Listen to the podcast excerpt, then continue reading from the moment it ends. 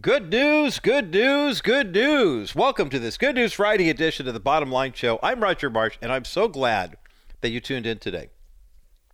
Because today, here on the Bottom Line Show, we're going to talk about two things that are very, very important to each of us as Christians. One of them is our desire to be home with the Lord, not to die, but I mean the, the ultimate, the, the, the longing that we have. You know, we, we have as many years as we have on earth, and then we go home to be with the Lord.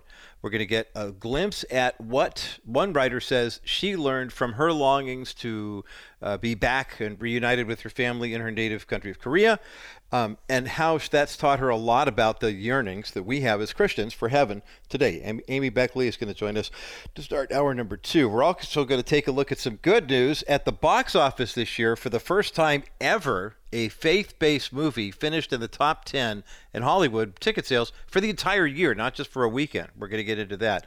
But first, though, for everybody who's been going through a tough season, a challenging season, feeling like I see this a lot and Christmas cards and New Year's posts, and you know, last year was so hard, and I want this to be a better year, et cetera, et cetera.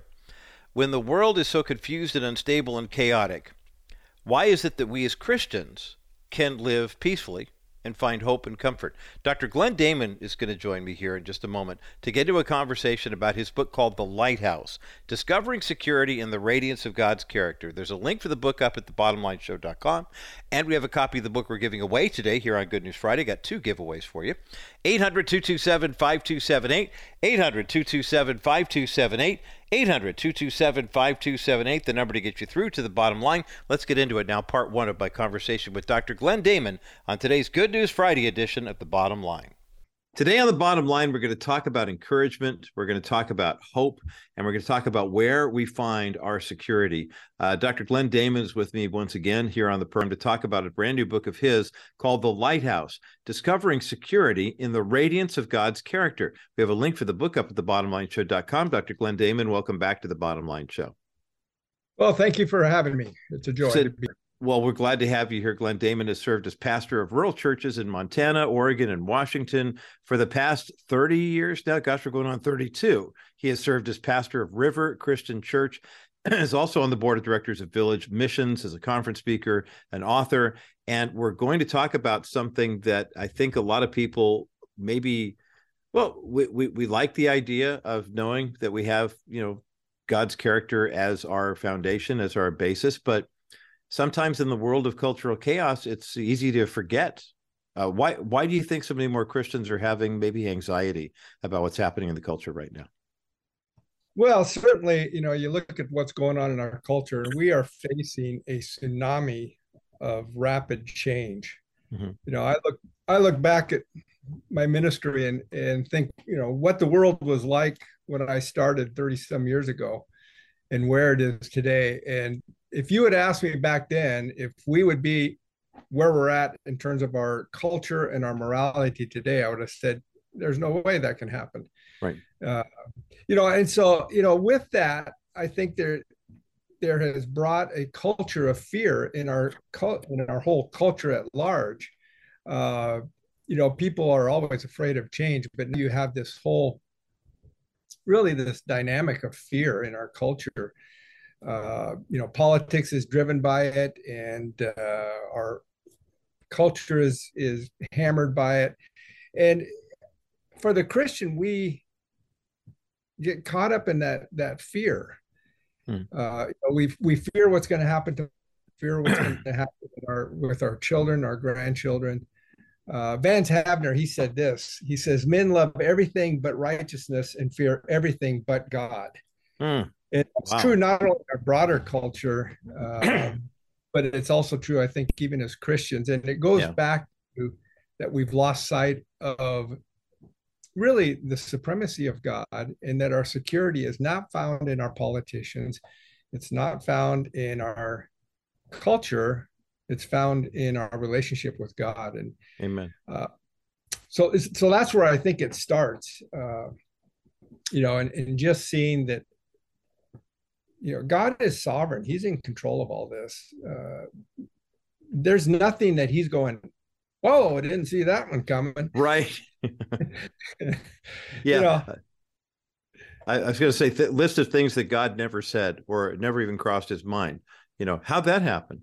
Um, you know that, that it's just it's not there, and yet I'm talking with Glenn Daman today here on the bottom line about the lighthouse, discovering security in the radiance of God's character. I, I think perhaps uh, it's a brilliant analogy, um, allegorical uh, reference to the fact that in the storms that we face in life, and if anybody has any even cursory knowledge of, you know, the Pauline epistles or the, this, that, and the other thing, we understand that storms and the seafaring way, uh, kind of in addition to being God's perfect plan for the design for the world, um, it also gives us a chance to understand what it's like to live in a sin based culture as Christians who are trying to navigate these seas. And the the idea of having a lighthouse that gives us our security uh, is something that might be a new concept for some people who grew up in suburban areas where they don't really spend a lot of time, you know, taking a look at the seaboard and that type of thing. Talk about the importance of the lighthouse, if you will, not only metaphorically, but what it means for the seafaring folk. Well, certainly, you know, when you think about before we had GPS and and all that, uh, you know, that they were dependent upon the stars for their navigation, and if they were in a storm, and it's dark at night, you know, they had no way of knowing where they're at or where they're going. And, you know, especially like the Columbia Bar and, and things like that, the Columbia River Bar that was extremely hazardous. So it was that lighthouse that gave them their direction, gave them their point of reference. And, and I think that's really where we're at today in our world. We're, we're looking for a point of reference uh, and certainly when we're going through trials and difficulties, that's what we wrestle with. Uh, you know, we wrestle with what is what is happening and why is this happening and where's God in all this? Uh, you know, and I look at what Paul says in, in Corinthians, and when he talks about his suffering, he says, you know, I am filled with comfort. I am overflowing with joy in all of our afflictions. Hmm. Now I look at Paul and I think, okay, what's the difference between Paul and myself when I'm going through difficulties? It's not the circumstance. Paul faced far worse than you know I can have ever faced in his adversity. But the difference is is his theology, his hmm. view of God. Yeah. That that he had a view of God's greatness that says, you know, God's in control. I can yeah. rest in that. I love you know, that, that, that. Well, I love that image, Glenn. Um, we're talking with Glenn Daman for those who are just tuning in into or joining us at myhopenow.com. The Lighthouse is the new book, Discovering Security and the Radiance of God's Character. And this is a devotional book that, of sorts where you can read through this over the course of, you know, close to half a year and take a look at different attributes of God and in some cases it's going to be discovering security for others it's going to be rediscovering. Glenn something tells me that for many people who profess faith in christ they'll take a look at your book and it will be discovering security for the first time a security that they thought they had but maybe it turned out to be a false security. Talk about why it's important for us to to understand that uh, uh, that that what that security really means whether it's in the power of god the wisdom the knowledge those types of attributes. Well you know first of all i think we're all in a journey on this. Uh, you know, I always say that when I get to heaven, my first thought will be, you know, ah, now I finally get it. Yeah. Why did I so worried about all these things? Right. But you know, it's his character when we we really start to think about and dwell upon his character. You know, if if God is big, our problems become small when God becomes small, our problems become big. And when we minimize God's character or we uh, minimize even aspects of his character, what it does is it makes those problems seem overwhelming. Charles Spurgeon, in his one of his messages, said this. He said, uh, "Would you lose sorrow? Would you drown in your cares? Then go, plunge yourself in the Godhead's deepest sea." Be lost in his immensity. And, and you shall come forth as from a couch of rest, refreshed and invigorated. And, You know, and that's, I think, what we miss in our church today. We've lost that immersing ourselves in God's attributes uh, and resting in that because of who he is. Mm-hmm. You know, uh, mm-hmm. I think we look at, uh, you know, I, I like to take pictures of the Milky Way because you hmm. can capture the the expanse of heaven that my older eyes especially can't see anymore. Mm, yeah, but, I know uh, that. Yeah. But you know, they, they've said, you know, that the furthest star out there now that they've just discovered is 28 billion light years away. Hmm. Hmm. So I, I, did a little calculation, and I'm no scientist here, but uh, the speed of light is is if you go around the Earth seven times in a second, that's the speed of light. Hmm. Now multiply that times 28 billion years. Wow. And the, the Bible says that he measures the universe with the span of his hand. Mm. If God is that big, then don't you think he can also take care of us in the midst of our issues? Don't you think he can control this universe and accomplish what he wants to accomplish? That even the circumstances that we're facing in life, uh, he's not only powerful enough, but he's wise enough to know what is the right outcome, what is the, the best way to achieve that outcome. Uh, and so we can trust in that. But but I think part of the problem is that, you know, as human beings, we look at life from the present, from a, uh, the present context. God looks at it from an eternal context, and we can't you know, because we don't see beyond, you know, this moment. So we don't know what the implications are for eternity. God always looks at things from the eternal context and he says all things work together for good. He doesn't say all things are good. Right. Yes. Good point. Yeah. Good distinction. Yeah. And, and nor is he the cause of evil, but he is the orchestrator of it, that he can uh, take it and still achieve his eternal purpose. So, what seems to us at the moment to be a tragic event or a difficult event, God looks at the outcome and he says, There's going to be good that comes out of this for eternity. You hmm. can't see it, but you got to trust that I, I can accomplish it. And, and that gives us, I think, that sense of hope. It certainly does. Glenn Daman is my guest today here on the bottom line. Pastor Glenn Daman is the author of a book called The Lighthouse Discovering Security and the Radiance of God's Character. We have a link for the book up at thebottomlineshow.com. More to come in just a moment as the bottom line continues. I can't say enough about preborn, and I'm going to keep talking about them because I love what this organization stands for. Basically, what they stand for is the truth the truth and the science. The truth and the science, and being honest about the situation that a woman is facing when she is facing an unplanned pregnancy. Did you know this is a problem within the church? 60% of the women who have abortions in the United States do so after already having given birth at least once. 54% of the women who have abortions in the United States are church going women if not Bible believing born again Christians. So, what does that say? It tells me that we in the church need to do a better job of educating people as to what's really going on when a woman tests positive for pregnancy, as they say. Go to a preborn clinic, they'll do the pregnancy test, then they will do an ultrasound.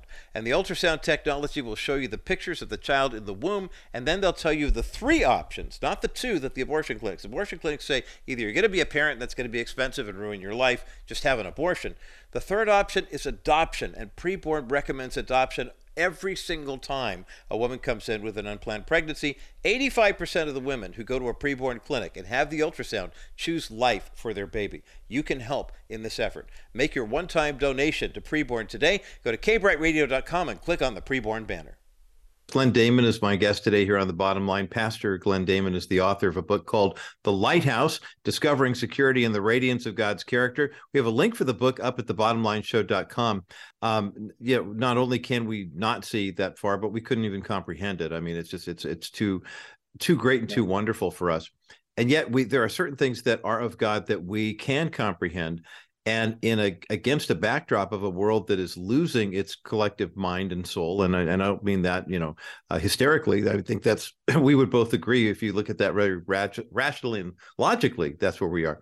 Uh, case in point one of the things that gives us security is the truthfulness of God. You write about this in your new book The Lighthouse uh, talk about why the truthfulness of God really does give us security, especially when you hear the phrases, and I, I'll use the air quotes here, my truth and your truth and things like that. We know that that's not true when someone says, you know, that's your truth, but it kind of wears on us after a while, does it not, Glenn Daman? Well, yeah, well, that's a question that I think the church is wrestling with today is that with this new morality, they're they're accepting that we're more enlightened today than we are. And there's nothing new under the sun.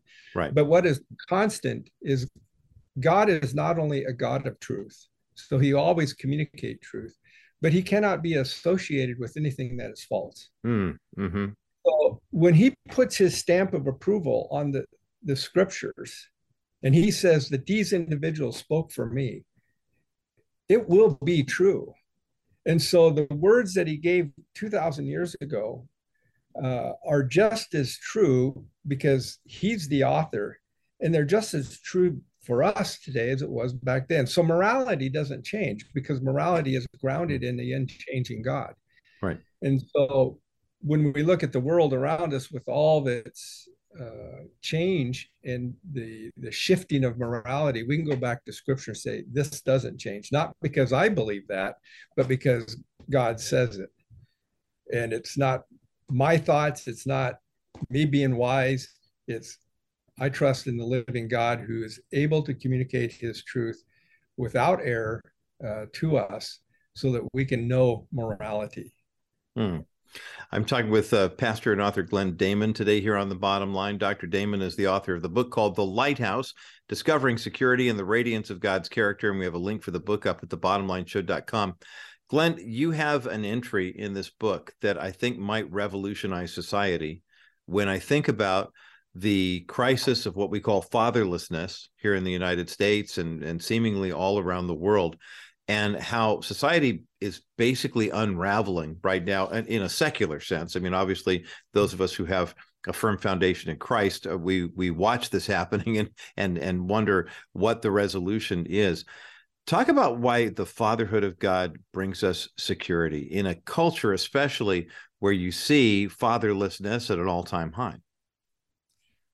Well, I think I didn't really, you don't really understand that concept until you become a dad.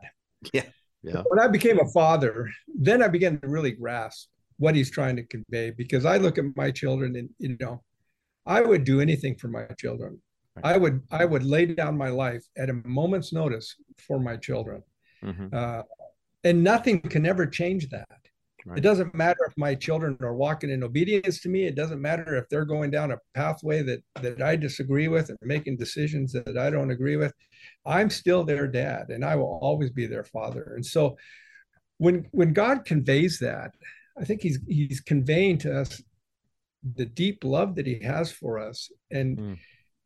and the the care that he gives us but then he even takes it a, a, step further. Not only does he give us that care as a father, but then he says we're now co-heirs with Christ.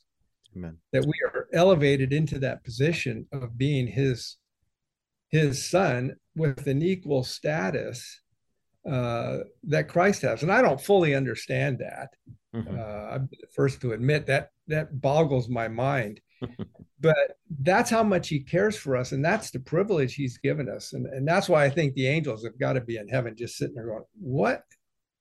What did he mm-hmm. do there? Because yeah. here's puny man this speck upon this little planet that uh, that he is now elevating to the position of being his sons and his daughters. And and that's our security and that never changes. He will love us uh, and be our father no matter what I love that. I love that aspect about him and what you think of what what kind of transformative power it has, not only in our own lives, we benefit from it once we become uh, grafted in, if you will, into the family of God, but then how it, it plays out in, in, us going and doing likewise. And part of the procl- proclamation of the gospel is uh, it involves sharing about his heart for us. I mean, his sovereignty, his fatherhood nature. And uh, it, it really is a it really is a joy. I, we talk about this book, The Lighthouse, by uh, Dr. Glenn Daman, who's my guest today here on the bottom line, Discovering Security in the Radiance of God's Character. Um, there's a passage of scripture in the Psalms that I love Delight yourself in the Lord, and he will grant you the desire of your heart. And I remember that aha moment for me when I was leading a, uh, it was a Bible study for a bunch of high school kids. And we were going around the room asking, you know, what that meant. And, you know, the kids were acting, answering like kids, right? I love God, so God's going to give me what I want. Was kind of the uh, that was the, the the basic answer, the summarization. and being able to share and say, no, look, it's kind of a circular passage. If you delight yourself in the Lord, and He will grant you the desire of your heart because you've delighted yourself in the Lord, and now the desires of your heart are what He wants, and et cetera, et cetera. And I think a lot of people in the culture that we're in right now are having a hard time, especially, dare I say, in the Western uh, world, even in the United States, where it seemed like the church got what it wanted, and we were delighting ourselves in the Lord. But now it seems like we keep running into legal problems and cultural challenges. And talk about why delighting in God really does help us discover the security we have in Him. Well, I think you're right that we tend to view that passage as a blank check, and it's not, because the desire of your heart, if you delight in Him, the desire of your heart will be Him. Yeah. And, uh, you know, A.W. Tozer uh, makes this statement. He says, faith is not one and done, it's not a one and done act uh, but a continual gaze at the heart of the triune God. Mm. Mm. And, and I think the, the wonder of, of God is that he invites us to have a relationship with him. That the story of, of his redemptive work is a story of, of him wanting a relationship with us where we can get to know him and just delight in him. And when he becomes that delight, all of a sudden everything else is is insignificant. You know, Paul says, you know, I count all things lost that I may know Christ and be found in him. And that's, I think, what we get caught up in the the blessing of God rather than the delight of God.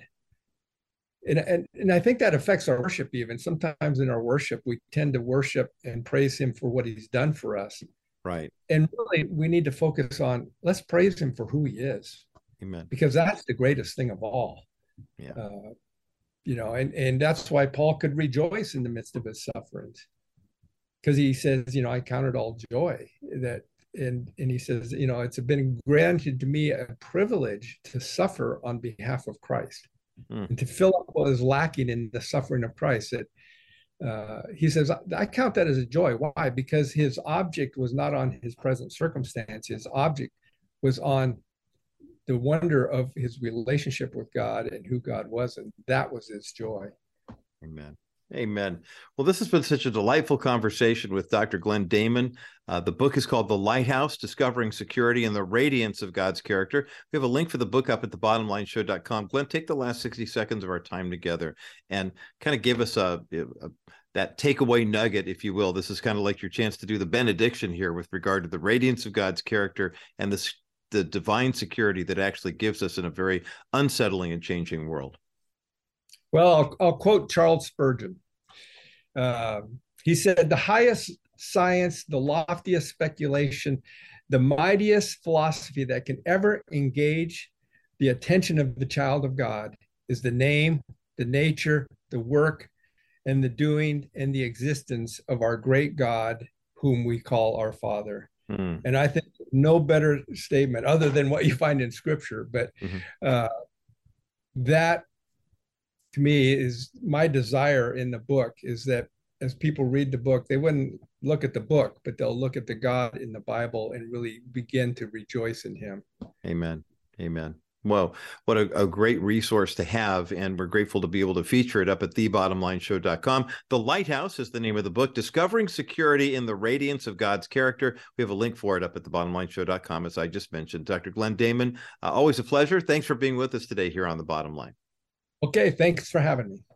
Great conversation and a great encouraging book, too. Again, it's called The Lighthouse Discovering Security and the Radiance of God's Character by Dr. Glenn Daman. We do have a copy of this book that we're giving away today at 800 227 5278. 800 227 5278. 800 227 5278, the number to get you through to the bottom line. Some final thoughts on this whole lighthouse theory coming up next as the bottom line continues. My thanks again to Dr. Glenn Daman for joining me here on this Good News Friday edition of the Bottom Line Show. His book is outstanding and it's perfect for this time of year, especially maybe if you've been going through a season where you're feeling a little insecure in your faith and you wonder why all the rest of your Christian friends have this calm, peaceful demeanor. Or maybe you know somebody who's really struggling, either as a Christian or a church going person, or perhaps, I mean, we, we like to say in our household, God's been shaking the tree a lot recently, and He wants to see what kind of fruit is on the tree still growing, what kind of fruit is ready to be harvested that should be, you know, picked and enjoyed, and what kind of fruit is just dead and falling off. And as God continues to shake the trees of faith in, the, in our lives, what kind of fruit is coming off of those trees when they get shaken? The book, The Lighthouse Discovering Security in the Radiance of God's Character, will help you find comfort and hope and security in this crazy, unstable world that we're living in. And we have a copy that we're giving away today here on this Good News Friday 800 227 5278. 800 227 5278. 800 227 5278 is the number to get you through to the bottom line. Dr. Glenn Daman spent a lot of time in his year, his ministry years uh, serving in rural congregations in Montana, Oregon, Utah, etc he knows what it's like to see people. I mean, sometimes people say, "Oh, I'm feeling really down right now because I didn't get a raise this year." Or, I mean, let's face it, the cost of living has gone up about 20 percent since the current administration took office. And if you have not seen your pay increase by 20 percent, you're feeling those pains. But when you get down to somebody who's living in the rural area and they don't have a lot to work with, and they start talking about uncertainty, that's raw and that's real. Not that your pain isn't if you're going through an uncomfortable time with financials right now.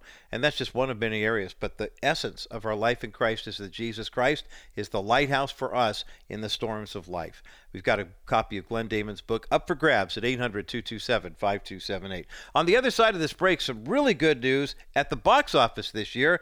A faith based film in the top 10 for the entire year. We'll talk about that coming up next as the bottom line continues. Stephanie Cover understands that personal injury help is a uniquely Christian concept. Christians sometimes balk at using a personal injury attorney after an accident, but Paul said that our bodies are temples of the Holy Spirit. When you've been injured, it's important that the responsible party makes your temple well again. And the idea of restitution for lost wages and medical care comes from Exodus 21 and 22, where God outlines the concept of consequences and restitution. That biblical concept says that a person liable for injuring another must replace what is lost as a matter of justice. Sometimes being made whole means being compensated, and Stephanie Cover will fight for your wholeness because it is the Christian thing to do. And she is refreshingly honest. So if she feels like she's not the right attorney or that there is no case, she'll be upfront with you about it. If you've been in an accident, find out at no cost if Stephanie can help you by going to kbrightradio.com slash C-O-V-E-R. Good news, good news, good news. Welcome to this Good News Friday edition of the Bottom Line Show. I'm Roger Marsh, a little overmodulated here, but uh, that's because I'm excited. I mean, Good News Fridays are always wonderful days. Uh, special thanks to everyone who's been helping us with the preborn campaign. The contributions still keep coming in. Most people are donating online, and we're grateful. We don't have a special match in place just yet. Um, but it, it's still, I mean, as we come up on this is Sanctity of Life Month. Of course, Monday the 22nd is the uh, would have been the 51st anniversary of the passing of Roe versus Wade. But now we celebrate, instead of commemorating January 22nd, uh, 1973, remembering the day that the Supreme Court uh, gave women the legal right to kill their babies in the womb. Um, what's interesting about that decision, of course, is that there were a number of states that went ahead and had legislation legalizing abortion anyway, but many others did not many passed legislation saying if Roe versus Wade is ever overturned, it's kind of an interesting situation. You had Supreme Court precedent, which is highest court in the land, but there was never a federal law legalizing abortion. And so when Roe passed, and then there was the Doe versus Bolton case that went along with it. As a matter of fact, uh, uh, was it Jane? Uh, uh in, in the, there's Roe versus Wade, Jane Roe, but then Doe versus Bolton. We actually had the woman who was Doe uh, on the Bottom Line show when we first started. Um, then there was the Planned Parenthood versus versus Casey decision in the 1990s, where a lot of pro-lifers were hopeful that we would overturn Roe versus Wade, and it did not. Unfortunately, the Supreme Court got that one wrong too. But then with Dobbs versus Jackson um, in Mississippi, that case went to the Supreme Court, and basically, remember, Dobbs was only a case where Mississippi legislature wanted to have this measure passed and upheld that would allow that they could cut off abortions after 15 weeks. And, you know, I mean, when you think about it, that's well into the second trimester. The majority of abortions happen in first trimester. So if you're an abortion supporter, a 15 week ban should not concern you. But if you're the typical American abortion supporter, then it does. And the reason is because any restriction on abortion to progressives means women are losing their rights and democracy is in peril. I mean, quite frankly, as pro lifers, we should have looked at Dobbs and said, okay, well, that's good, but 15 weeks, I mean, no. I mean, that's it should be more like 10 weeks or six weeks or no weeks. But, you know, I mean, people are going to do what they're going to do. I'm realistic about this. I would love to see a ban on abortion, but I know that people are always going to get abortions. They were getting them before they were legal. Um, just because you change it doesn't mean people aren't still going to seek abortions, and they're going to seek ways around the law. Well, the law talks about surgical abortion, but it doesn't talk about medical. And you remember, medical used to be called chemical, but that sounded too horrible. Now, medical sounds like the woman's getting medical treatment. And we learned during uh, the, the, the during the whole Dobbs case that the uh, and, and now when you've got this abortion reversal, the abortion pill reversal pills that you can take, and the left, of course, are fighting against those as well. I mean. You know what's amazing about that is we learned that the reason RU486, the French abortion pill, was first legalized here in the United States, the U.S. government, you're going to talk about sinister, and this is during the Bill Clinton administration. The U.S. government got the CDC to reclassify abortion as a medical condition. Literally, that pregnancy was a medical condition that needed a cure, and that RU486 was a cure. That's how they legally got around this. If you wonder how on earth can they keep doing this, that's how they did it. This is why when you look at the law and the letter of the law, a lot of times the letter of the law is really jacked up. But not only did they do that, they also convinced the manufacturers of RU 486 to grant the United States government and the United States pharmaceutical industry basically free reign with how to reproduce this pill. In other words, typically, I mean, it's a business, right? You, you do the research, you spend hundreds of millions of dollars testing out medications, what works, what doesn't. You do clinical trials. Once it is approved, and it was approved in France in the 1990s or whatever, the U.S. government then put the pedal to the metal and said, "Hey, look, you guys, this we have a medical emergency here in the U.S. Air quotes, and you need to give us RU486 with no royalties." Where we don't have to pay you for it, where our pharmaceutical companies can make it, manufacture it, sell it, and make all the profit because we need this. And they did it. So for the past 25 years, what you've seen in the United States is the so called medical abortion pill, which basically is a two step approach. What the first step is you starve the, take one pill that starves the baby. The second pill convinces mom's body, who's in there saying, "Wait, we're pregnant. We don't let this body out." This human being until the human being's ready to grow. That pill says, no, no, no, here you go, mom. We're going to force that all the way out because mm, mm, mm. it's crazy. It's nuts. Now you've got Alliance Defending Freedom fighting against that, which is good.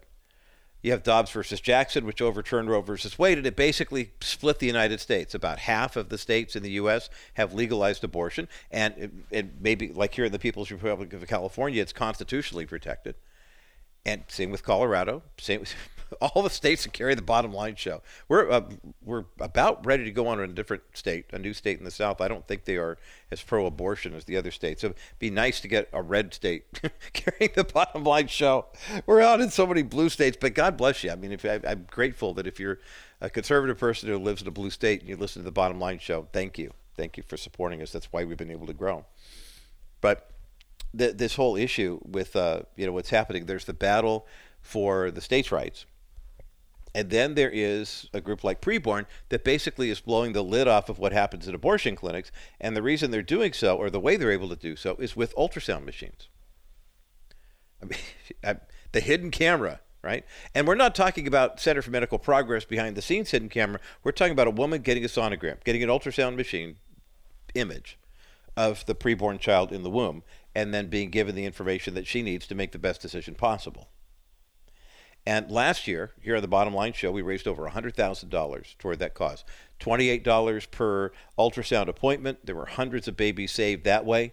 And then Bottom Line Show listeners donated, I want to say between sixty and $75,000 for the purchase of ultrasound machines. And that's incredible. And remember that every dollar donated to preborn through the bottom line show goes to ultrasound technology, either to the purchase of machines or to the ultrasound appointments.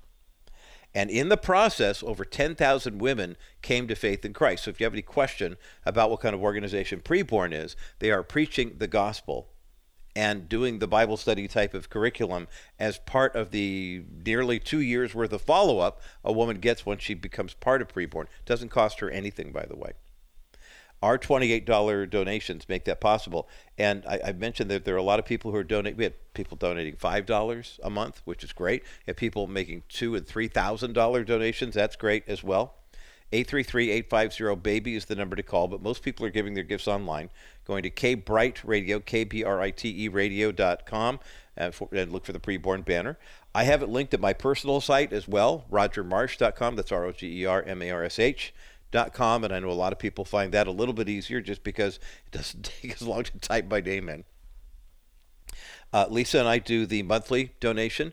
Um, we had been donating. Uh, what's the dollar? It's twenty eight dollars a month, fifty six, uh, hundred, and I can't do the math off the top of my head. Um, whatever, 56, 84, um, and then 112, because we have four grandchildren. So once a month. We make a $112 donation, provides four more appointments, and completely tax deductible. Now, starting March 12th, we're going to have to up that to five, and then in April we're going to have to up it to six because we have two more grandkids on the way. But it's a great way to remember if you got if you want to do it by number of kids, number of grandkids. I know Dennis Wilson at Wilson Financial um, is is donating uh, toward uh, preborn. Uh, this past year, he gave gifts in in lieu of, in the name of all of his. He's got eight kids and 18 grandkids and like four great grandchildren. That's a big check every month. But Dennis does that. And as a matter of fact, we're going to be making a special announcement uh, regarding preborn. Um, and Wilson Financial well, coming up here later in the month with regard to uh, Dennis. And if, if, you are a supporter of Wilson Financial, if you are a client of Dennis Wilson's, uh, they're going to be making donations on your behalf as well. So go to kbriteradio.com hit the preborn banner. You see a couple of babies there, or maybe one baby. We change the banner from time to time. And make your best donation. $28 will save one life. Uh, and 280 will save 10. Statistically, 85% of the women who go to a preborn clinic and have the ultrasound well, there are three options when you do so. Option number one is the woman says, "Okay, I'm a, I'm pregnant. I'm going to be a mother." Option number two in most abortion clinics is, "Hey, you're going to have an abortion because you don't want to have a baby." But option number three that doesn't get talked about in the abortion clinics, that does get talked about at preborn clinics, is adoption. And it's amazing. 85% of the women who go to preborn, figure for every 100 women who go to a preborn clinic today, 85 of them will choose life for their child after seeing that ultrasound. I'd like to see us push that up to 90 if we could, or even 95. But kbriteradio.com. Look for the preborn banner. A $28 donation saves a life. A $280 donation saves 10 and you can do the math there. By the way, if you'd like to donate a uh, complete ultrasound machine, that's $15,000. But those ultrasound machines can do they can do 250 ultrasounds per year for a minimum of 10 years. So when you talk about amortization, take $15,000, divide it by 2500 and you can see how little it costs and how many lives can be saved with that investment. 833-850-BABY. We're going to go to kbriteradio.com. Okay, uh, we'll, we'll take a break here on this Good News Friday. As we continue, uh, I, I want to encourage you to see the movie Sound of Freedom if you haven't done so already. And the reason I want to encourage you to see the movie Sound of Freedom if you haven't done so already is what I'm going to share on the other side of this break as the bottom line continues. Welcome back to this Good News Friday edition of the Bottom Line Show. I'm Roger Marsh. I encourage you before the break to make a donation to Preborn, but I also encourage you to see the movie Sound of Freedom. Now, many Bottom Line listeners have, and uh, it's a fantastic film. It, what it has done, though, is really just kind of rattled Hollywood's cage. 25 years ago, to show you how long A, I've been in the business, but B, how much this has progressed. About 25 years ago or so, maybe closer to 30, I was at the Christian Booksellers Association convention in Orlando, Florida, and I was interviewing Tim LaHaye and Jerry B. Jenkins. Now, you've heard Jerry. Jerry's been a regular on the Bottom Line show for years, and his son Dallas Jenkins, of course, is the creator of The Chosen. Jerry and Tim had written a book called Left Behind, and it became a runaway bestseller. They wound up doing 12 of these Left Behind novels. Simply put, it was a novel, fictionalized, or Jerry used to call it faction where you tell a fictionalized story with all factual information. It was a factionalized account of the book of Revelation and Rayford Steele and the, all the, the, the, those characters. Now, the books were selling so well, they wound up selling something like 62 million copies of the books. You divide that by 12 books and a sequel and a prequel and a couple other things. They were still selling 4 to 5 million copies per release. It was phenomenal. So, of course, the next question was when is this going to be on the big screen? And so they, of course, were the rightful owners of the rights to the movie Left Behind, or what would be the, the movie. And they were negotiating, and they were in the middle of negotiating with a number of different people. And there was one group at the time that used to make these direct to video movies that you would only show in churches, and they were all kind of apocalyptic. And they were they spent very little, it seemed like, producing them, but they knew that there would be a Christian audience that would you know pay to show them at their church and whatever. And so, the, I remember interviewing Tim and Jerry for one of the, the novels. We were in Orlando. I don't remember which year it was for the novel, but I do remember the city. And I was asking them how the negotiations were going, and they said, "Well, as long as we don't deal with this one company, we're going to be fine because we envision this on the big screen." And we were sitting there, and remember fax machines? I mean, I think people still use them, but remember how the fax paper used to come off and it was kind of vellum type of thing that would curl up and it would just kind of fall apart. One of their assistants interrupted the interview, said, Excuse me, I, I have to give this to Tim and Jerry, handed them a fax. And the fax basically said, accepted the offer or whatever. This company was going to put up $30 million to make the first Left Behind book into a novel, a novel into a movie. And they were super excited. And I thought, boy, this is going to be great. I can't wait to see it. Well, then legal battles ensued, and they started making it. And they, the company said, "Oh no, well, that was for the whole series, all 12 books, not just for one." And yeah, we're going to go direct to video first, and then to the big. It was just a debacle. Left Behind's been made and remade, I think, three different times. There's one with Kirk Cameron. They went to the big screen and didn't really do much. There was one with uh, uh, Nicolas Cage. I remember seeing that in theaters, and that was that was tough. And then they just made one with Kevin Sorbo. It, it never really took off. But it got a lot of people in the body of Christ hungry for a faith based film that would conquer Hollywood. And a few years after the first Left Behind movie came out, there had been a lot of Christian movies made for years. But there was this small independent film from Sherwood Baptist Church in Albany, Georgia, called uh, Facing the Giants, Alex and Stephen Kendrick's movie. And through word of mouth, I mean, they made the movie for like $500,000, tons of volunteers they uh, it, it, was a fun movie. Anybody who lived in the southeast and liked football was going to love this movie.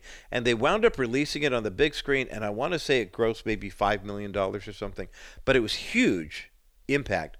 It's been translated. I mean, it, has been dubbed into like 50 or 100 different languages. It's gone international. So then the next one, which was Fireproof, which is the Kirk Cameron movie about the firefighter whose his wife were having a tough time, and you know, there's the whole Love Dare thing, and then there was Courageous, and went on from there. Well, then you've got Kevin and Bobby Downes, who kind of jumped on board and started making some films that made some noise, and then uh, Jon and Andrew Erwin, the Erwin brothers, made October Baby, and then Mom's Night Out, and then they got into I Can Only Imagine, and I Still Believe. And then the Kendricks came back with War Room and Overcomer, and it was just it was a really great time for Christian films. And these movies, every now and again, if you released it like in late August or early October, catch them on a down weekend in Hollywood, and they could make it into the top 10, maybe the top five for a couple of days. I think War Room at one point wound up being number one for a couple of days. But never the kind of impact that we saw. Even the Jesus Revolution that came out last February was great film. But even that one did not have the impact on Hollywood the way the movie Sound of Freedom did from Angel Studios. Sound of Freedom, starring Tim Caviezel, playing Tim Ballard, uh, the uh, former government agent who quit his job working for the uh, Department of Homeland Security or whatever it was to rescue a kid from sex traffickers in the Colombian jungle. He wound up rescuing over 100 individuals, including 55 kids, from modern day slavery. And uh, it's interesting because um, I remember we did a special, we were targeting sex trafficking for a long time uh, in 2014, 2015 here on the Bottom Line Show. And when the documentary about Tim's organization came out, it was very, very, very well received. We wound up uh, sponsoring a sold out show here in Southern California. And it was great. But uh, but Tim's testimony then they started working on this movie Sound of Freedom about a year or two afterwards. Eduardo Verástegui, um, who played Jesus, and one of the, he's been a guest on the Bottom Line Show. Jim Caviezel starred as Tim Ballard. He's been a guest. The movie got done around 2019, and then COVID hit, and no one was releasing big screen stuff. The streaming services didn't want to take it. Angel Studio picked it up in early 2023 and decided let's do a pre release where we'll get some influencers all excited about it. We're going to release it on the 4th of July, which is a Tuesday, which is usually a good movie day. But a name like Sound of Freedom, maybe we'll catch some people thinking, oh, it's patriotic, this, that, and the other thing. Well, it's a different kind of freedom than we think about on July 4th. They did a pre sale campaign and wound up selling something like $10 million worth of tickets in pre sale. They started this unique pay it forward campaign where you could buy tickets online for yourself, but then you could also buy a pair and leave it like in a little uh, gift box type of thing on their website so people could log on and if they didn't have the means to pay for a ticket, they could download a pair of tickets and go see the show. Because it was so popular, Sound of Freedom wound up being released on over 3,400 screens.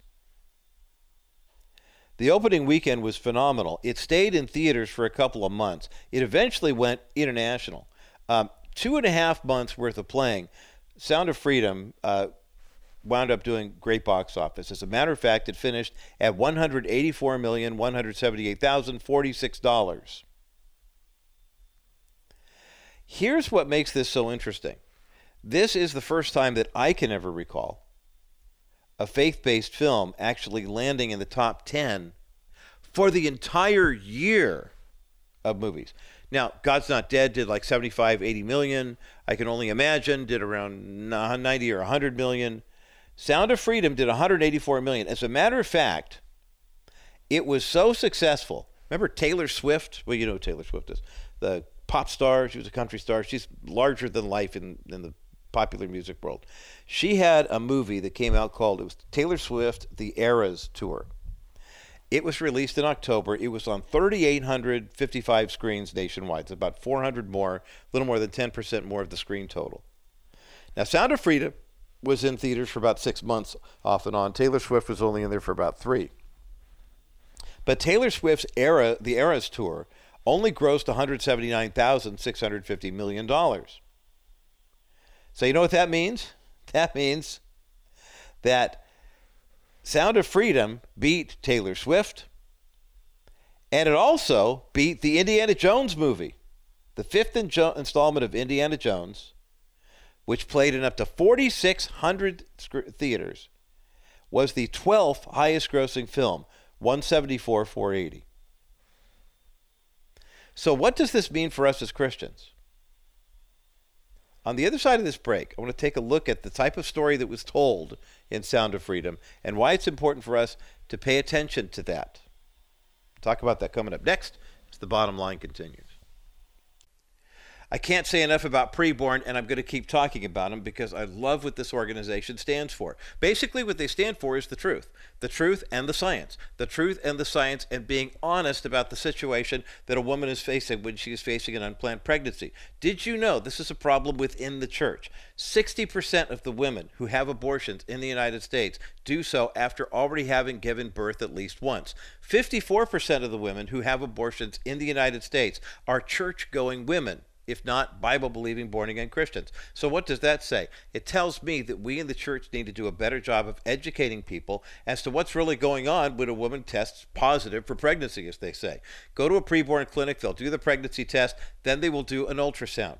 And the ultrasound technology will show you the pictures of the child in the womb, and then they'll tell you the three options, not the two that the abortion clinics. Abortion clinics say either you're going to be a parent that's going to be expensive and ruin your life, just have an abortion. The third option is adoption, and preborn recommends adoption every single time a woman comes in with an unplanned pregnancy. 85% of the women who go to a preborn clinic and have the ultrasound choose life for their baby. You can help in this effort. Make your one time donation to preborn today. Go to kbriteradio.com and click on the preborn banner. Welcome back to this Good News Friday edition of the Bottom Line Show. I'm Roger Marsh, wrapping up the week and this uh, half hour segment here with a look at the movie Sound of Freedom. The good news is that for the first time in recorded history, a faith based film finished in the top 10 of motion picture releases for the entire year, not just for one weekend or for one month. Sound of Freedom grossed $184 million in change. That put it in 10th, ahead of Taylor Swift, The Eras Tour, which was in 11th, and Indiana Jones and the Dial of Destiny, which came in 12th. Sound of Freedom was on fewer screens. Indiana Jones was on 4,600. Taylor Swift was on 3,800. Sound of Freedom only got up to 3,400. Sound of Freedom had a lot of tickets that were purchased for other people too. They were giveaways, they were freebies. But the story of Sound of Freedom, it is a faith-based movie that tells the story of children being ref- rescued from sex trafficking. It's not a pretty picture, but it's a grim reality. Now, when we tell a story like I Can Only Imagine, it's a very inspiring story about Bart Millard, who's the lead singer of the band called Mercy Me. He wrote this song for his dad, who was dying. They had recently been reconciled um, in Christian faith. They'd been in an abusive relationship when he was growing up. Bart wrote the song about what it must be like for his dad to be what he's experiencing in heaven. He wrote the song, he pitched it to Amy Grant. Amy Grant was going to record it and release it, and she said, No, Bart, you should do it. It's more personal.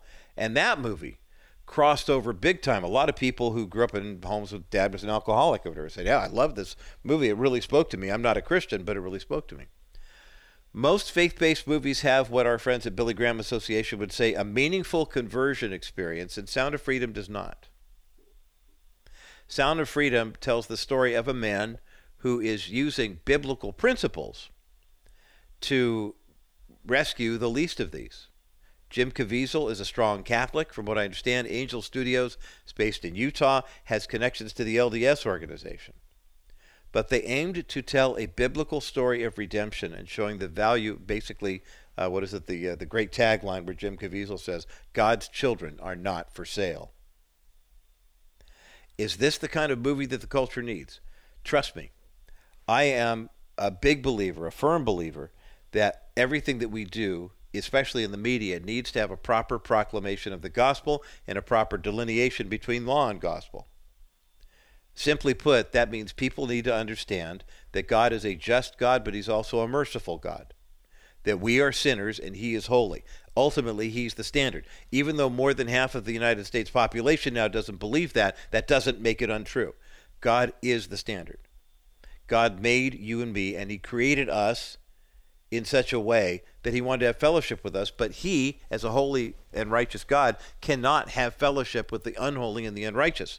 So the only hope for us is to believe that his son Jesus Christ came to pay the penalty for our sin that his his death, his blood washes away our sin like it never happened and pays the penalty for it in full. If we believe that Jesus Christ did that for us, which we can only do by the power of the Holy Spirit, we can only have that belief. The gift of faith gives us uh, enables us to enact the gift of salvation. Then we will repent, we'll be baptized into the church, we'll be believers. I'm not saying you have to be baptized to become a Christian. I'm saying that you will be compelled to the waters of baptism when you do have that transformation of the heart. That element has to be in all of everything that we're doing from now until the Lord returns. But here's the key when it comes to a movie like this, you ask the question, just as I started at the beginning of this half hour, our ministry connection with preborn. Is preborn preaching the gospel by showing women ultrasounds of their babies? Absolutely. Does it give them the opportunity to explain that this baby is created perfectly and pure but will be born into an impure world? Absolutely. That taking the life of that child is sin? Absolutely. But then what's the solution? The solution is either the loving arms of parents or the loving arms of, arms of adopted parents. And those adopted parents literally become the hands and feet of Jesus for these kids. Our movies, our media, our words need to be seasoned with the kind of salt that will motivate people and spur people on to seek uh, some kind of revision to the error of the, their sinful ways. We can't be unloving and unkind not to show people that good news. But the good news is the gospel is available to all who will hear it, believe it, and receive it. That is good news. And that's the bottom line. For those who remain on the network, coming up next, we have a great opportunity for you to understand why it is you want to be in heaven so badly. It doesn't mean that you want to end your life, but it means you can't wait to be with the Lord. What does that mean? Author Amy Baik Lee is going to talk about that with us coming up next as the bottom line continues. Good news, good news, good news. Welcome to this Good News Friday edition of the Bottom Line Show. I'm Roger Marsh, and we're giving stuff away again uh, today here on the second Good News Friday of 2024. Um, author Amy Baik Lee, that's B A I K, has written a book that I, it's fascinating because there are so many people who ask the question why is it that I basically long to be in heaven with the Lord, but there's nothing, you know, depressed about me. There's nothing, I mean, I'm not thinking about ending it all. But why do I have that longing and that yearning, and has it gotten even more intense as you get older, as the world gets crazier. Amy has a very powerful story to share uh, that actually received the Gospel Coalition Award of Distinction in 2023 for Best Book by a First Time Author. The book is called This Homeward Ache How Our Yearning for the Life to Come Spurs on Our Life Today. There's a link for the book up at thebottomlineshow.com, and I'll let you know before we get into our conversation that we do have a copy of this book that we're giving away today. 800 227 5278, 800 227 5278, 800 227 5278, the number to get you through to the bottom line. Well, today here on the bottom line, we're going to get into a conversation about something that is, well, that uh, I guess the best way to describe it is a yearning. Something that each of us as Christians have in our hearts, and sometimes we're more aware of it than others. Maybe especially as we get older, we begin to realize that we have that yearning for something more than just what's happening around us. And the question, I guess, is uh, uh, what are we yearning for? What are we looking for? Amy Baik Lee is a member artist of the Anselm Society Arts Guild, a contributing writer to the Rabbit Room and the Cultivating Project. Um, she has a master's degree in English from the University of Virginia, and uh, right now she uh, uh, is enjoying, I believe, still working out of her uh, home office in the state, beautiful state of Colorado. Our KLTT listeners and KLDC listeners will definitely agree with that. She's written a book that has a really provocative title, and that's part of what drew me to this book. It's called The Homeward Ache how our yearning for the life to come spurs on our life today. We have a link for the book up at thebottomlineshow.com. Amy Baik Lee, welcome to the Bottom Line Show. Thank you so much. It's a pleasure to be here. And if you are Googling, it's B A I K that spells Beck. Where, where does that originate from? Um, it's Korean. Okay, very good. Okay, well, that, that is definitely good to know. And uh, again, we have a lot of people who like to Google and do their own research. So I wanted to save them the time. They're going, B E C K, where is Amy? I don't find her here anywhere. So let's get that. Let's talk about what, what was it? Was there a, a catalyst moment for you, Amy, that uh, spurred you on to say, uh, why is it that we have these yearnings and how much of them are just emotional and sentimental and how much of them are spiritual? Mm-hmm. Um, yes, I would say there was probably a series of catalyst events where um, I had a certain experience. I think I describe it well. I, I describe it as a piercing sort of longing in the book mm-hmm. that happened throughout childhood and youth and um, into early adulthood, and I couldn't really put my finger on what it was coming from or what the nature of it really was until I came across C.S. Lewis who mm-hmm. talked about Sehnsucht, or he took this term from German Romanticism, but he was talking about an inconsolable longing that we have, yeah. which um, to me speaks of the eternity that God has placed in our hearts, as Scripture mm-hmm. says. Mm-hmm. So um, as that happened throughout my life, and then I came into communities where people were talking about it and could relate in conversations about it. Um, the moment that I knew that I wanted to write a book was when I kept hearing people saying, well, I know what the longing is and I feel it, but what do you do with it? Is it supposed mm. to hmm. do something more than just stop you occasionally and then right. you go on with the rest of your life as if nothing else has happened? Mm-hmm. And how many Christians do that? You know, we, we, you're saved by grace through faith and grafted into the family of God. You're told that heaven is your eternal home. And then just go back about your business and you know, keep occupying right. until it's time, until the Lord calls us home. You're encouraging us to say, "Hey, no, wait a minute. I mean, this homeward longing is supposed to do more than just make us miss our home." In the same way that uh, you know, people, I think a lot of times we kind of call just chalk it up to spiritual homesickness. Is that a fair way to describe mm-hmm. it? Yeah. Yeah. That's How, right. Yes, I think we stop there sometimes. Yeah, yeah. How how do we get past it? I mean, talk about what you were hoping to accomplish in the book, because I think you, you, did a really good job of laying out this whole problem. But uh, uh, kind of give us your your personal take on where you were with that and moving in that yeah, direction. Thank you. That's very kind. Um, I guess what I'm hoping to do with the book was, in part one, to kind of get on the level of people who know that longing and tell my own story of how um, my experiences have gone with it.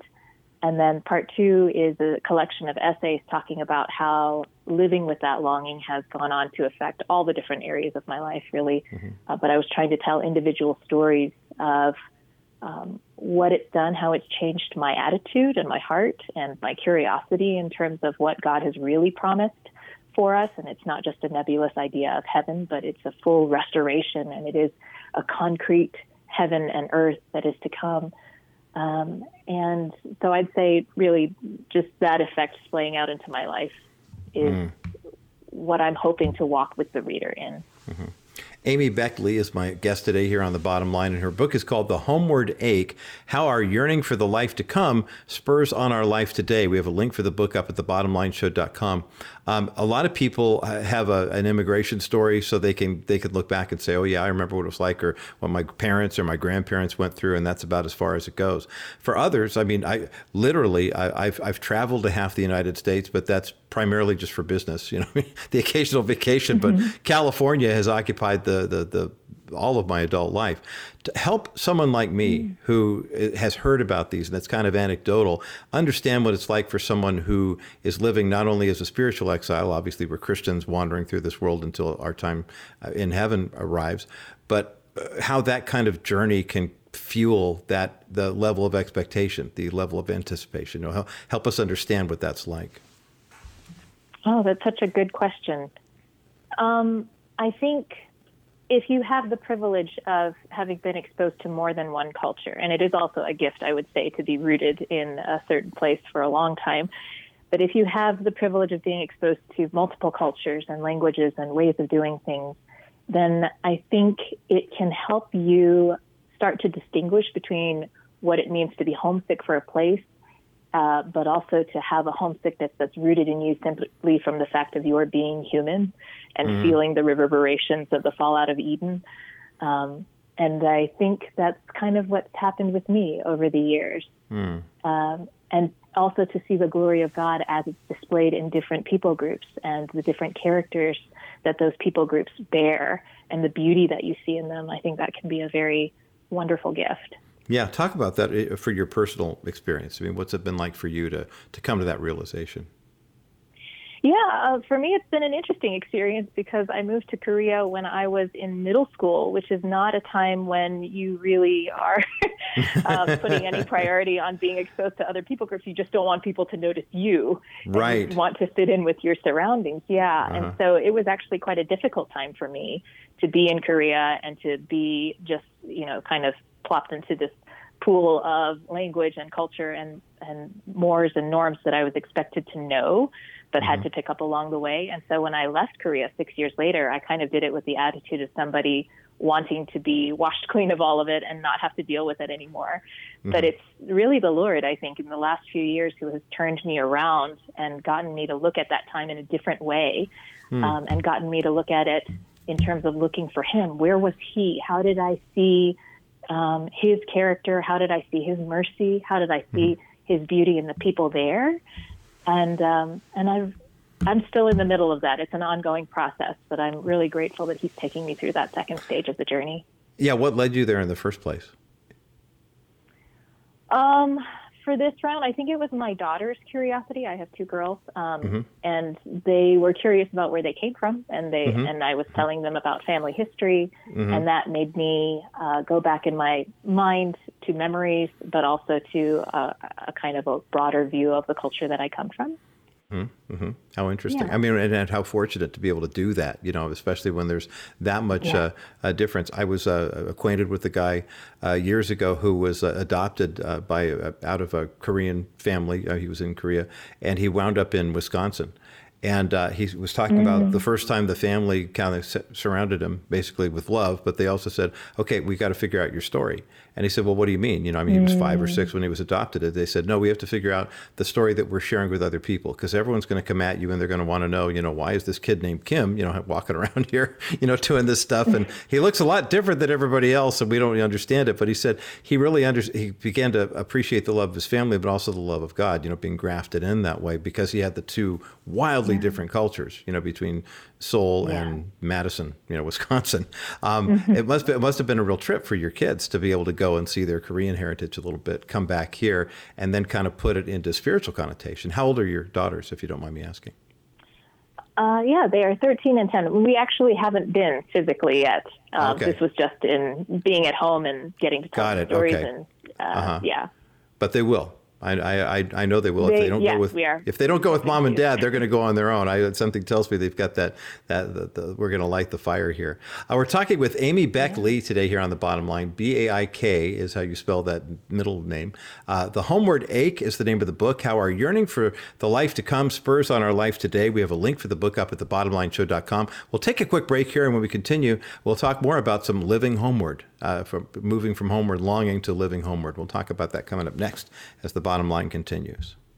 For more than 50 years, Dennis Wilson has been offering better alternatives to what the market offers when it comes to investments like certificates of deposit and real estate investment trust. Dennis's 3D account pays even better than market interest rate. Here's Dennis to explain. So, what is a 3D account and how does it work? A 3D account is a real estate backed investment without Wall Street risk. It pays an amazing interest of 7% for the next three years. At the end of three years, you can take your money out so you can see it's definitely not a REIT, or you can reinvest it at 7% in a new program. Go ahead and call today and ask about the 7% account. And then while you're on the phone, and ask about our accounts that are pays even higher amounts for funds over 250,000. Learn more about Dennis Wilson's 3D Money account, the better alternative to the Real Estate Investment Trust. Call 800 696 9970. 800 696 9970. Wilson Financial. Simply better alternatives. Amy Baik Lee is my guest today here on the bottom line. That's Amy B A I K Lee. And if you are Googling along, we'll put a link up for all of her information up at the thebottomlineshow.com. Her brand new book is called The Homeward Ache How Our Yearning for the Life to Come Spurs on Our Life Today. And we have a link for that book up at the thebottomlineshow.com. It is kind of, uh, it's a little daunting, Amy. You have a, a, one of your essays in the book uh, uh, on living as an exile. And it's a little daunting, I think, when we as Christians, we, we don't think of ourselves that way. I've got a family, I've got a home, I've, there's a country that I'm a part of, you know, I've got organizations. I don't think of myself as being an exile, but when you talk about the living homeward, you know, uh, mindset, uh, that that that's a huge part of it. Talk about that for just a moment, how that plays into this homeward ache that you're writing about. Sure, I think knowing, um, starting out talking about the homeward, the homeward ache, I needed, I knew I needed to address that feeling that we have of being exiles and that scripture acknowledges that we are indeed strangers and exiles on this earth. Mm-hmm. And, um, and I, I, I go into a little bit about how an Old English text helps me understand that and understand the practice of lament as well. But um, I think it's something that's integral to this inconsolable longing. Mm-hmm. That when we are presented with beauty that moves us beyond words or music that moves us to tears, that there's a there's an ache in there. There's beauty that we're feeling, yes, but there's also this sense of separation that we feel, and that sense of separation goes back to what we carry from um, our long heritage as humans, as being mm-hmm. part of mankind, and of how we once had unbroken fellowship with God, but right. we do not anymore. But that is also coming, um, and that has been promised for us and is given through Christ. Um, and so yeah, I think the concept of exile is a very important one to understanding the homeward longing or the homeward mm-hmm. ache. Yeah, and it's interesting because you also write about uh, the fact that for those of us who are uh, journeying and uh, making this pilgrimage, uh, there's a there's a a joy, if you will. There's a comfort of traveling in the company of other pilgrims. Talk about why that community, I would think, especially over the past five to 10 years, we've seen a lot more value placed in not only community, but having the right community. I mean, the healthy community that's going to help us grow. Yes. Um, I think that's just something that's come through firsthand experience for me, mm-hmm. realizing that um, God has set this road up for us to be traveling home in community with others. And that could be the community of people who see eye to eye with us. Sometimes it's uh, people who don't see eye to eye with us and who can challenge us, but do so in a in a in a hospitable manner, really, mm-hmm. um, where we can have good discussions. But um, that really came out of a chapter in my life where we had moved to this state and knew no one. And mm-hmm. there was just such a stripping away of all of these things. And as they were added back in, I think I got to feel the weight and the value of sharing life with other people. Mm-hmm. And, and how wonderful that is, especially when you're making a move that ultimately you can see that there's it's going to be good for you, but in the moment you're like, hey, wait, familiar. Thank you very much. I mean, maybe maybe it was kind of awkward, but it was my awkward, you know, and, and that's a and that's mm-hmm. a tough one. Um, one of the things you also write about, I'm talking with Amy Baik Lee today here on the bottom line, and her book is called "The Homeward Ache: How Our Yearning for the Life to Come Spurs on Our Life Today." One of your uh, essays uh, talks about the difference between East and West. And uh, I, I, would love for you to kind of expand upon that for us as you will, because I believe as the as the world is shrinking, so to speak, and people are much mm-hmm. more aware of global events than perhaps they were in times gone by, uh, that that seems to be a, a, a chasm, so to speak, that uh, is becoming more evident in our lives. Uh, yes. What kind of chasm? The, the difference between East and West. Ah. Huh. I would. Yeah, I mean. Mm-hmm. No, go ahead. Oh, um, yeah. I don't know that I. I don't think I have any kind of authority to speak of it in broad terms. Um, but that chapter itself starts with my own family history of my grandparents during the Korean War, and um, one side had to escape from what later became or what is North Korea, and mm. um, and the other side uh, had to flee further south for the duration of the war, but both of them had to cross rivers. And um, just putting that chapter together and weaving in my own experience of what it was like to go to the country of my heritage, even though I hadn't lived in it before, um, all of that came together in helping me to see how Christ is the one who weaves together all of our the threads mm-hmm. of our life on our homeward mm-hmm. journey, and they're not there by accident. And so, um, yeah, it, was mostly that journey about uh, finding Him in my Western background and my Eastern heritage, uh-huh. and yeah. seeing that His glory is throughout. Yeah. I love that. I mean, that, that's it's so refreshing, you know, to hear because I think sometimes as the world has gotten, you know, smaller in the sense that more people would consider themselves to have more of a global outlook. At the same time, this kind of tribal, you know, silo mentality takes over for a lot of people, mm-hmm. and so now you see it's like I can see all this other stuff going on, but it, this is how it pertains to my little world. And what you just described is the exact opposite of that, which I think is I think the way God wants us to be, where you can appreciate a previous generation. You know the sacrifices of what your grandparents had to go through, and yet you see that the same mm-hmm. God who had his hand on them has his hand on you and your husband and your children. And it's uh, it, has got to be kind of refreshing, and maybe makes that homeward ache a little less achy as you think about our, our journey home to heaven. Is that an accurate statement? Yeah. Yeah, in a way, yes, because you get to see his presence with you as you're walking in things mm-hmm. like that. Mm-hmm. Mm-hmm. What What are some tips that you encourage people to do? Where they're, they're they start describing that ache, and you say, "Oh, I know exactly what you're going through." What are some some ways that we can either get to the point of where we just, you know, I'm sure there are some people listening to our conversation right now who are saying, "I didn't realize that I had that. That's what that was, you know, that ache," um, and then other people who are dealing with it, but maybe they could be dealing with it better. Uh, Amy Baik Lee, what would you recommend for first the person who's just coming to terms with the fact that each of us has this homeward ache, what where we where we want to be with the Lord, but then we realize that God uses that ache to spur on our lives today. Yeah, uh, for the person who's just coming into the recognition of that ache and its source, I would recommend keeping a list actually of what it is that's moving you. Um, and the, the moments in scripture or literature or art or movies even that are impacting you. And keep a list of that because as you delve into scripture and theology and community with other believers um, i think the fun of it is that you get to delve into every one of those points and they will i think they will tell you something about who it is that you've been made to be what his plan is for us and the character and the nature of god um, and so that's been one of the great joys for me. Mm-hmm. That's wonderful. Well, and I appreciate this as kind of a primer that'll become a go-to for me in terms of helping people who are saying, "Gosh, I just I, I want all this madness to end. You know, I, I, I don't want my family to suffer. I don't want to go through the problems that we're going through." And as I was just having a conversation with a dear friend recently, who has done some scientific work on the discovery of the Star of uh, Bethlehem, and found out that he's going through just excruciating medical challenges right now And I thought, well, yeah, I mean, that's it's it's horrible to have to go through this or sin in the world, which is why there's disease, but also there's spiritual warfare that's happening too. And isn't it nice to know that mm-hmm. that, that homeward ache will be satisfied one day, but in the meantime, that kind of gives us fuel to to to press on through and to keep going. Uh, Amy Baik Lee has been my guest.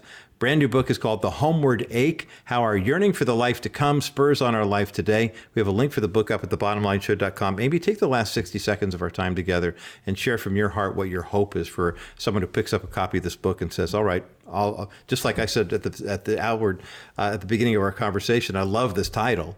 Uh, what is your hope for someone who picks it up and, and gives it a read? My hope for the reader, um, and as I've been hearing back from readers in these early days of the book being released, um, is that this will help evoke the similar moments that they've experienced in their own lives, and that they'll be able to uh, relate to it on those grounds, but also that as they reflect on those experiences and how they've heard from the Lord or seen His presence, that it will help them to consider how they're going to respond not just to those moments, but to him as they recognize that he's mm. the one behind those moments. Mm-hmm. So that's what I'm hoping that it will lead them into a deeper freedom and love of God. well, I've mission accomplished on this end, that's for sure. And I, will highly recommend this oh, book again. Thank you. So that's thank wonderful. you for doing that. The book is called The Homeward Ache How Our Yearning for the Life to Come Spurs on Our Life Today, written by my guest, Amy Baik Lee. And we have a link for the book up at thebottomlineshow.com. Amy, thank you so much for being with us, for putting together. Really appreciate the time here on the bottom line. Thank you. Well, that explains a lot. It certainly does, Amy. And thank you for being with us today here on the program. Great to have this conversation. Again, the book, The Homeward Ache How Our Yearning for the Life to Come Spurs on Life Today, is up at thebottomlineshow.com. And we do have one copy of this book that we're giving away today 800 227 5278. 800 227 5278. 800 227 5278, the number to get you through to the bottom line. On the other side of this break, I'm going to share a personal story. We wrap up this broadcast week here about some things that have, have impacted me in my life of late and uh, things I haven't really talked much about here on the program, but why what Amy and I were discussing just now uh, really does, it hits home for, for me and maybe for you as well. We'll talk about that coming up next as the bottom line continues. One of the things I appreciate, and I know you do too, about preborn is the fact that they tell you the truth about where you are in pregnancy. You know, it, it, it's amazing how the National Institute of Health and the CDC wants to classify pregnancy as a quote unquote illness, so then they can prescribe quote unquote treatment medication in the form of an abortion pill to end the abortion. Well, that's crazy. We know, you know, and I know that God creates each of us in the womb of our mothers, and He creates each of us uniquely for a purpose. And 85% of the women who go to preborn clinics and they don't hear the, the propaganda from the abortion industry that says you, your two choices are either abortion or misery, that there are three options, and the third one involves basically choosing life for the child and releasing that child for adoption. Want to thank a couple of people for their very generous donations to Preborn. Dean in National City made a $1,400 donation. Dave in Lake Forest, a $500 donation. Uh, and also Edward in Norfolk, Nebraska, who listens online with a 48 monthly dollar donation. Uh, go to kbriteradio.com Click on the preborn banner and make your best donation today. It's completely tax deductible. 100% of your donation goes to ultrasound technology, and we're saving lives and saving babies through preborn. Click on kbriteradio.com, hit the preborn banner today. My thanks again to Amy Baik Lee, that's B A I K. It's an Asian name of that Asian descent that she spoke about in her book, uh, the, This Homeward Ache, how our yearning for the life to come uh, spurs us on our life today. We've got a link for the book up at thebottomlineshow.com, and we are giving away a copy of the book today. 800 227 5278. 800 227 5278. 800 227 5278, the number to get you through to the bottom line. I really resonated with what Amy said just on a cultural level because for me personally, I have family who are of Hispanic descent. As a matter of fact, my uh, the, the Benias side of my family, my mom's family, uh, goes back into the, I believe, the 18th century in Mexico, but that's in what we now call Rancho Cucamonga here in California. My great great grandfather lived there, and when California annexed uh, was annexed by uh, the U.S. from Mexico, and it was 1845 or whatever before we became a state here. Um, they literally went to bed one night in Mexico and woke up the next day in California. wasn't quite that easy, but so I mean, I didn't have to. The, the immigration story on that side of the family wasn't too much, but for my my mom's family on her mother's side, uh, there was that longing because Scotland is home, and my great great grandfather James Edward. Uh, emigrated to the United States, uh, met and married another Scottish uh, person, a Scottish woman, uh, Katie McTaggart, and they started a fa- uh, not only a family line that obviously continues today with my children and beyond, and then my children are having children, but uh, also he was a great man of faith, and we still have his Bible and some of his the, the books that he brought with him uh, from Scotland uh, that are 150, 175 years old, and it, it's it's a really very strong longing. But here is how it, this kind of settles for me. Uh, my mom and my dad and my brother and sister have all been to Scotland and visited our relatives there. Looked at the family history. Um, my my grandmother had a cousin, and then she had a daughter. My grandmother had a daughter. You know, so we have third and fourth cousins there. But I've never been. And I, matter of fact, outside of Hawaii, I've only been continental U.S. and then parts of Canada and Mexico. So I've never been across the pond, as they say. And when I read Amy's book and she talked about her longing, you know, for her homeland that she's never actually been to but wants to bring her daughters to, I, I know exactly what that's like. And maybe you do too. That place where you know a part of you is from and a part of you longs to return to it you kind of feel incomplete until you have that opportunity. And I may never have that opportunity. I mean, this side of eternity, and that's okay. I mean, what Jesus never traveled more than what a couple hundred miles from where he was born. I, I don't know that you're not a good Christian if you don't go to the Holy Land and live in California. But I understand that longing, and if you have that longing too, let that longing fuel your passion for what life in heaven is going to be like. It makes it a lot easier to let go of the things of this world, to see them as instruments of helping to spread the good news, to lead others to faith in Christ, to grow stronger in their faith, to grow stronger in your faith. And if you have that longing too, I, fellow traveler, I encourage you today to let that longing not necessarily drive you to the point where you wind up taking on massive debt to go traveling back to your homeland of your family, but rather let that passion say, Boy, if I can't wait to see what Scotland looks like, I can only imagine what eternity with Jesus is going to be like. That is good news, and that's the bottom line.